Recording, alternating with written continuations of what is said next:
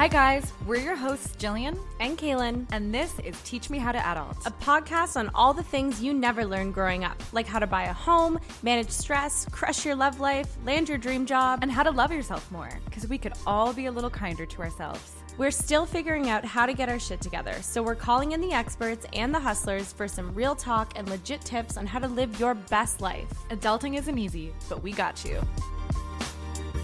Hey, friends, welcome to this week's Quickie, our super fast take on all the adulting things that matter to you. Today, we're diving into three super easy and effective productivity methods to help you work faster and smarter no matter where you are. Straight up, most of the world is stuck working from home right now or taking classes online for the next few weeks. It's a crazy time out there, but it seems like our to do lists just keep on growing.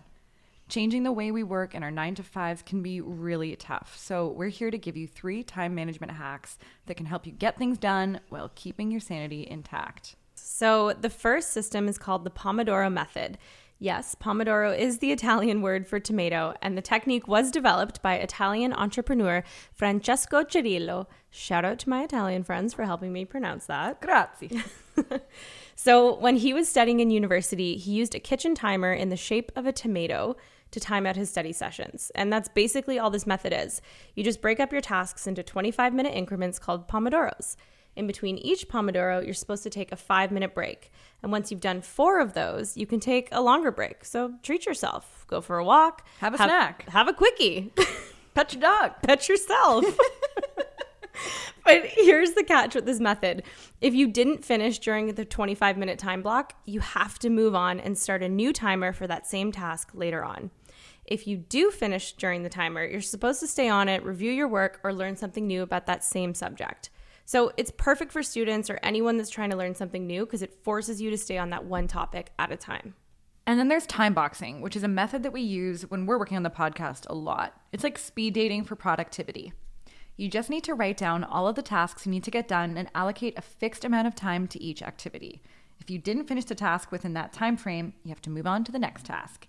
This is great for batching a bunch of annoying mini tasks together in a tight time frame and to help curb perfectionist tendencies, of which we have many, mm-hmm. by setting a firm time and not overcommitting to too many things, which we're very guilty of.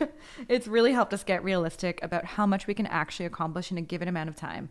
It made us stop overscheduling our days with 15 big tasks because when you get really granular about how long each activity actually takes, you realize you can only legit do like four things really well at a time. Mm-hmm. So make sure that you check in after time boxing and reflect on how much you actually got done. And then if you can approach it differently next time. And that has seriously saved us. And finally, there's the eat that frog method.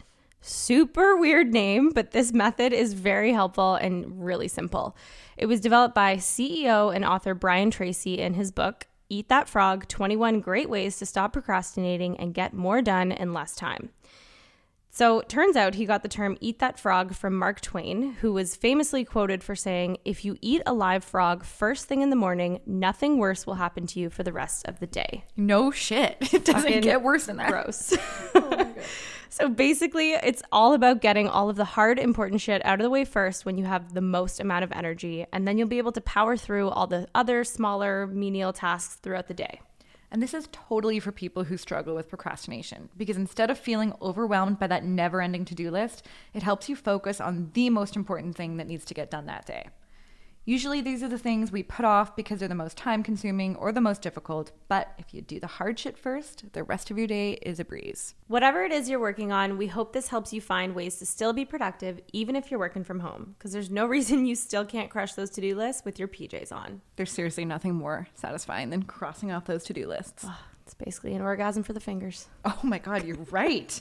Let us know what works for you. What what gets you there with your to-do list? What gets you off? Holler at your girls, DM us, let us know.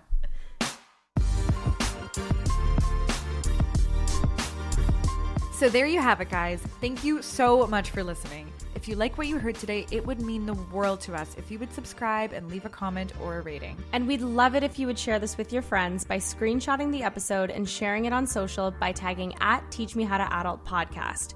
And DM us with any topics or guests you'd like to hear on the show. See you next time. Bye. Bye.